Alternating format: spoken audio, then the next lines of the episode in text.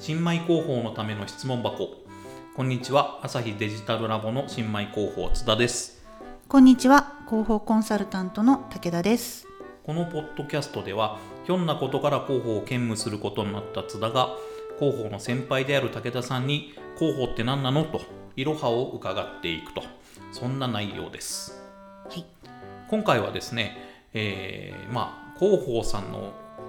普段の仕事というんですかね。例えばリリースを出すとか、うん。えー何かこう、えー記者会見をやるとか何かあった時に、えーそれに準備するっていうのはなんとなく想像がつくんですけど、はい。えー当面リリースがないとかなんか、うんうん。あの外に出すようなことが当面ない時とか普段っていうのは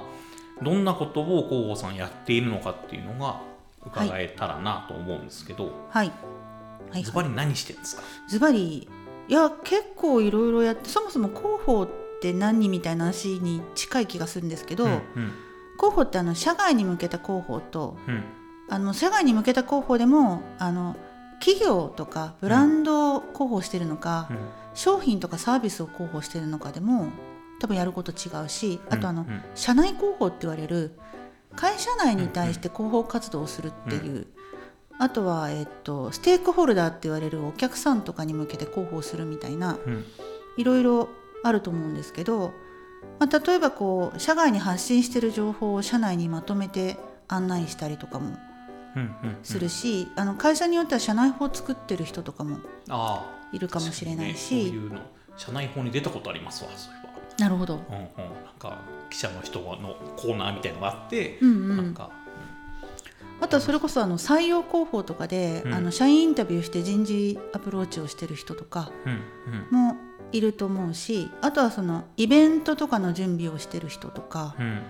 あの私もよくイベント出店の検討とか、社内調整とかしますけど、まあ、いろ割とやることいろいろあって、うん。あの記者発表会とかリリースとかが出してない時とかでも例えば今だと特にオンドメディアやってたりとかああ確かに。SNS の情報発信をしてたりとか、はいはい、そういうこともやっていると思うので、割と地味に、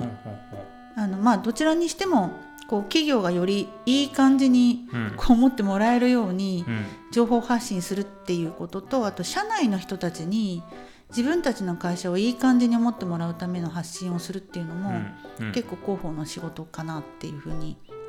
うん、インナーコミュニケーションみたいなこと？をやってるってことですよね。そうですね。それはそうか。担当は全部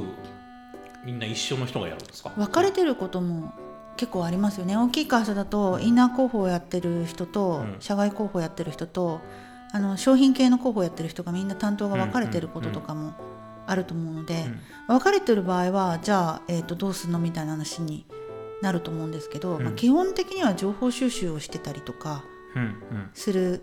ことが多いんじゃないかなと思うんですよね。それって、えーまあ、えー以前のお話だと、まあ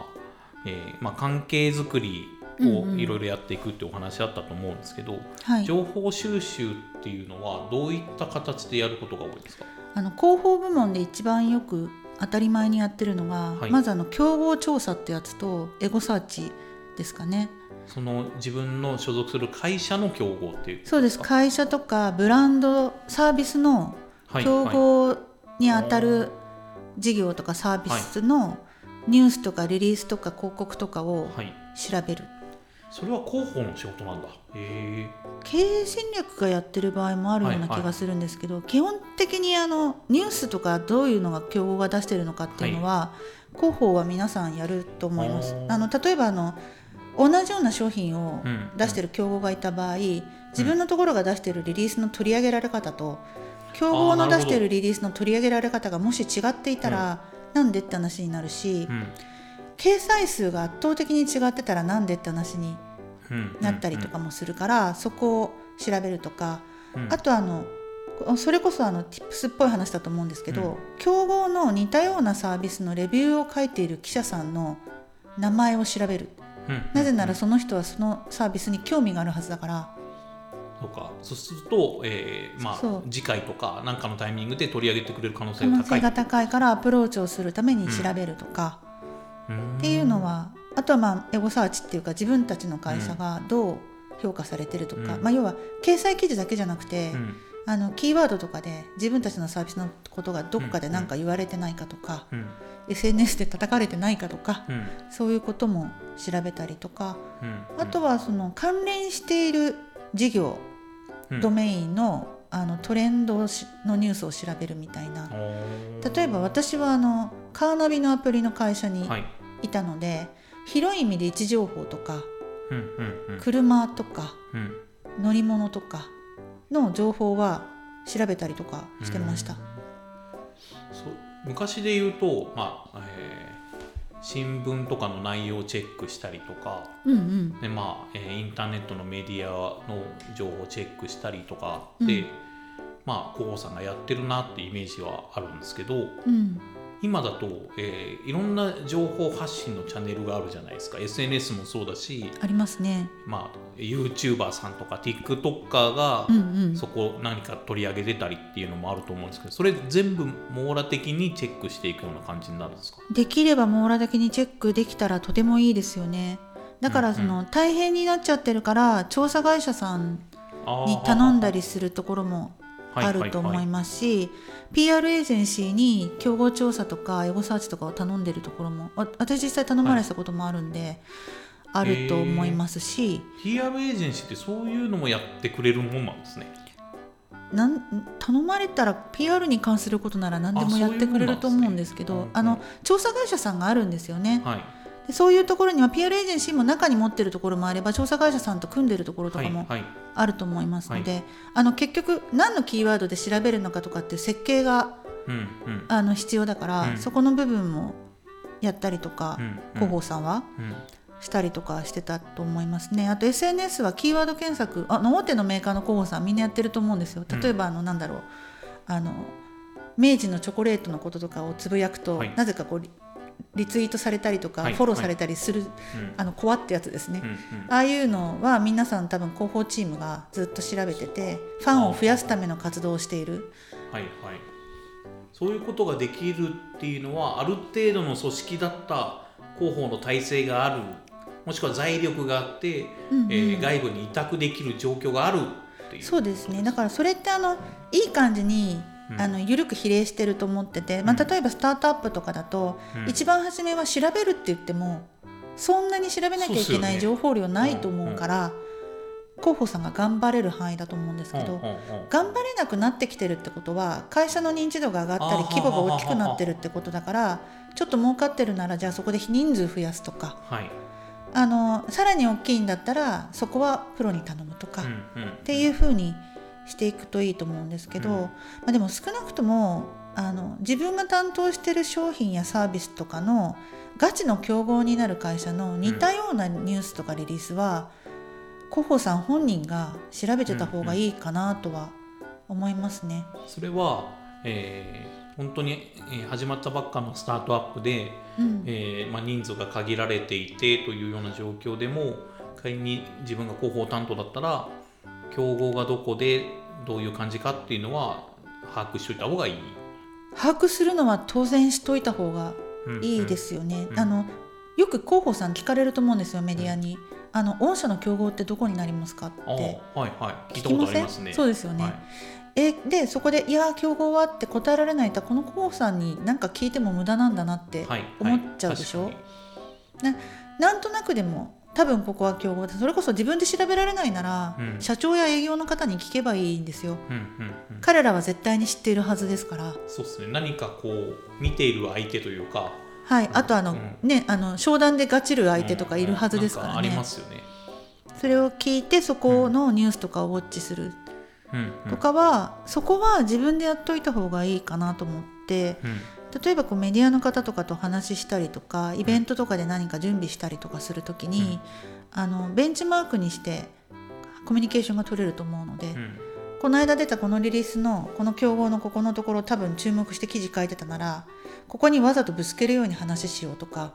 逆にこあう切り口変えてアプローチしようとか考えられると思うから調べておいた方がいいかなとは。確かに。そうっすね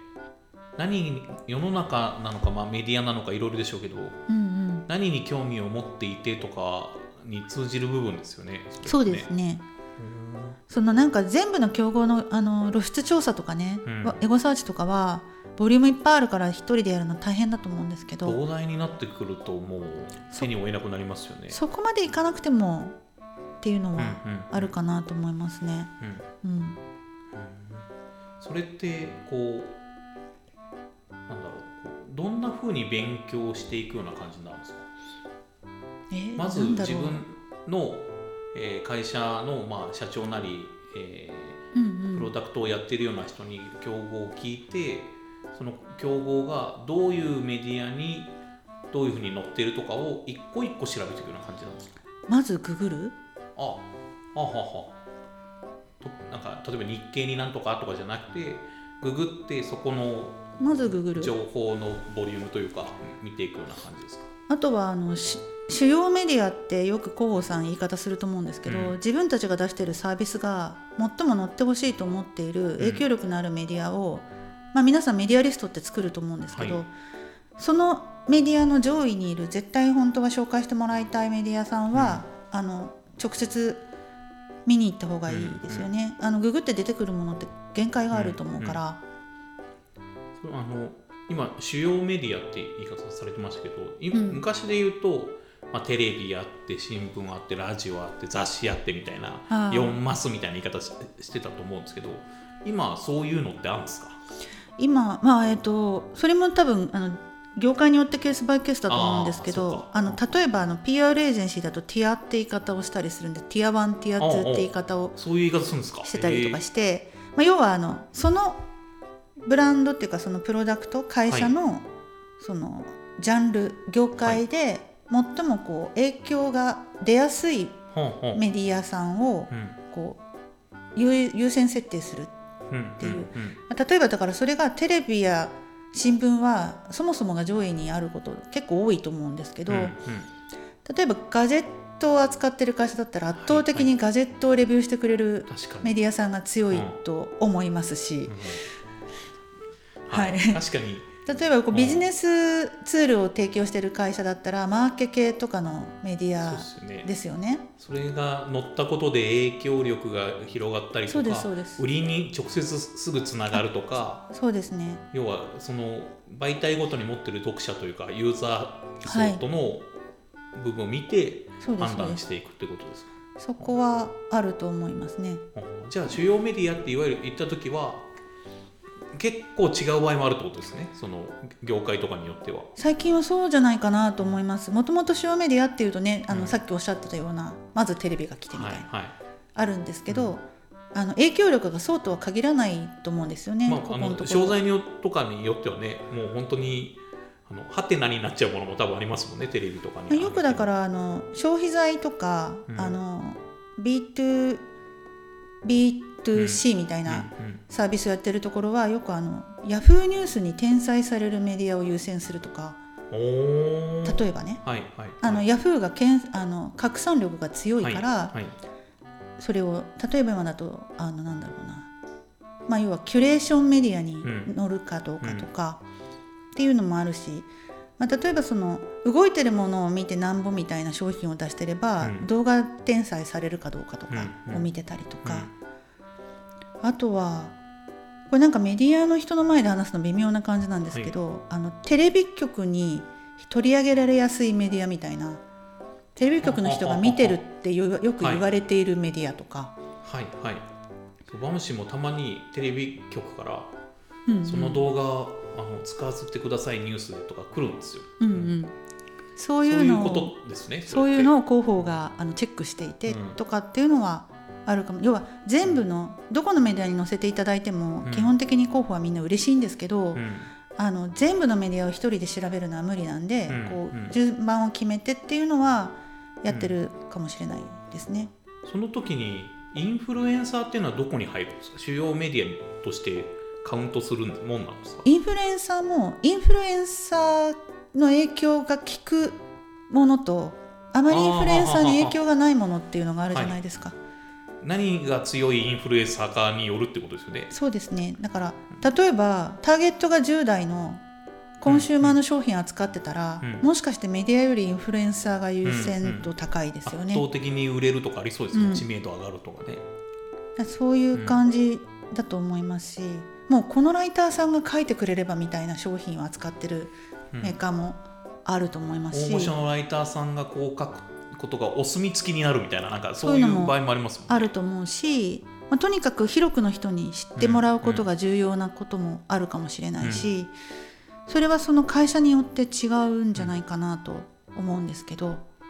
それは把握しといた方が確かに候補さんいいですね。そうですね。でそういうのを把握し方がわからないとか、うん。メディアの選び方がわからないとか最初のきっかけがわからないとかってなって困って、皆さん私たちみたいな人間に相談してくれるとはい。いうことですね。なるほど。そういう流れ。まあ確かにねあの普段、えー付き合いのある業界だけにリリース出してると限らないですもんね。別のプロダクトで今回は全然違う層にアプローチってなった時にうんうんこれまでの,、まあ、あの経験のある広報さんでも自分の知見が使えないってパターンもあるってことですよね。ありますね。私でも私も結構ありますからね。はあはあはあ。はあ例えば10代のなんだろうな。女の子にた武田さんがこうアプローチしたいんだけどって言われたらそれはあのうん。自分でこうそれを調べたりしてやっていくもんなんですか、まあ、自分でも調べますけど、はい。もう絶対的なジェネレーションギャップには勝てないので。インフルエンサーとか難しいじゃないですか実際そのその世代のその子たちの、えー例えばそういうファッションの子とかそういうカルチャーの子にズバッと当たるインフルエンサー見つけろとかって 僕もあのメディアの企画で聞かれることがあるんですよ。あうんうん。のタイアップ企画考えてって言われた時に、知らんがなっていう時もあるんですよそういう時は、あのこう長年生きてきた人脈のつてを使いそこに一番刺さりそうに詳しそうな、こう PR の PR さんとかうんライターさんにちょっと聞いていいって相談したりとかするかな。そうか。そういう意味だとじゃあ横のつながりもちゃんと作っといてっていうのが必要ってことですね。あと今あのすごい極端なう例えをされたので、うん。10代の女子無理だなと思ったんですけど、うん。例えば大学生に刺さりたいとかはいはい。今の若い子たちにぐらいだったらあの自分の周りにいる若い子に聞いたりします。はあ、はあはあはそうすると確かにその世代のうん、中でのこう見えてない部分が見えたりとかそうですね。こうあまりにも有名だったらねさすがに知ってますけどそうそう情報収集の仕方みたいのは、うん。あのネットでも流れてくるからうん。例えば今の若い子たこの10代の子たちは情報収集はこれとかは流れてくるけれどあの若ければ若いほど本当に今それなのかっていうのが一瞬で変わっていくんですよね。確かにそうっすねそうなんですよ。若い人たちのそれが、え3年とか4年前のあ最新だったとかってパターンはよくあるあれ話ですよね。あとあのキャラクターカテゴリーによって違ったりとかもするらしいんですよね。そのあその子たちの属性によってあコミュニティが違うっていうか。細分化されちゃってますもんね。インスタとか見ててもファッションって一括りにできないぐらい分かれてたりとかもするじゃないですか、なのであのまずそのそのターゲットの子たちに聞くか、うん。そこに詳しいそこをずっとかけてる頑張ってる PR さんとかライターさんに聞くっていうか頼む？うんうん、もうだって僕も全然もう40代の中盤過ぎたので若い子のカルチャーなんてね全然わかんないんでうん。若い世代の何かって企画を考えろって言われた時にあのどんな人の例えばタレントの起用なんとかって言われた時とかすぐ藤田ニコル出しちゃいますね。わかんなすぎて。なんか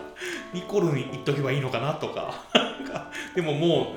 う藤田ニコルさんも結構年齢がその10代になんとかじゃないですもんね。ね年齢的に。ね、なんかその年齢層とか一番わかりやすい例だと思うんですけどあの業界ジャンルが全く違うみたいのでもうん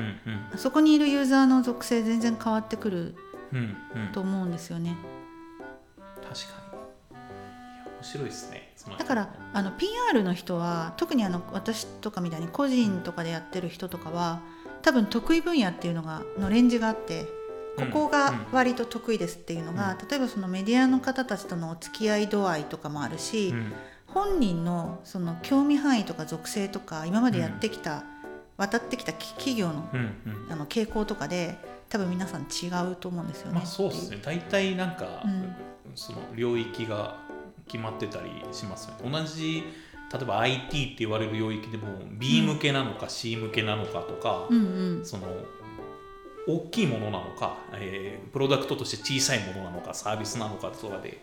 得意分野違いますよね皆さんね。だからその転職して全然今までやったことがないジャンルの広報をやることになりましたって言われたら、その人はその会社の専属広報になるわけだから、うん。まず死ぬ気で勉強するしかないかなっていう。ね。例えば10代の子へのサービスを扱ってる会社に転職してそれを専任でメインで広報をやるんだったら、うんうん。まず徹底して10代の子の行動を分析するとかもうそういう。ことでしかないですよね。そこのプロになるしかないっていうか。すごいドストライクの意見でありすごく今昭和を感じましたね。まあだからどうしても無理だってあれですよねもう10代の子とか集めてあのあそうっすね定期的にこうコミュニケーションとかあってあのマーケティングの会社とかがやってたりしますよねそういうのね。そういうのかもしれないですけどね。でもあの地道に自分をこうあのアップデートかけていくのはやっぱこううん勉強し続けて情報を、えー最新のものにしていくっていう作業は絶対に必要ってことですよねこの仕事をそうですね。うんうんわかりましたはいありがとうございます、はい、はい、私も頑張ります。10代？10代を10代10代厳しいな。頑張ります。私の周りもあんまりその点の まあ業界的にそっちじゃないってありますよねそうですね。んはい。ありがとうございました。えー、朝日デジタルラボのミッションは、コンテンツで明日のワクワクを作るです。えー bouncyやムーブーといったメディア事業の知見をもとに、えー受託制作、ウェビナーなどですね、いろいろやっております。えー最近では企業研修なんかもやっていたりしますが、ウォンテッドリーにですね、えー採用の、えページを作りまして、今、えー人材を募集をかけております。また、えー津田がですね、やっている動画メディア、 bouncyではですね、学生アルバイトも募集しております。えーご興味ありまありましたら、ご応募いただけたらなと思います。武田さん、ありがとうございました。ありがとうございました。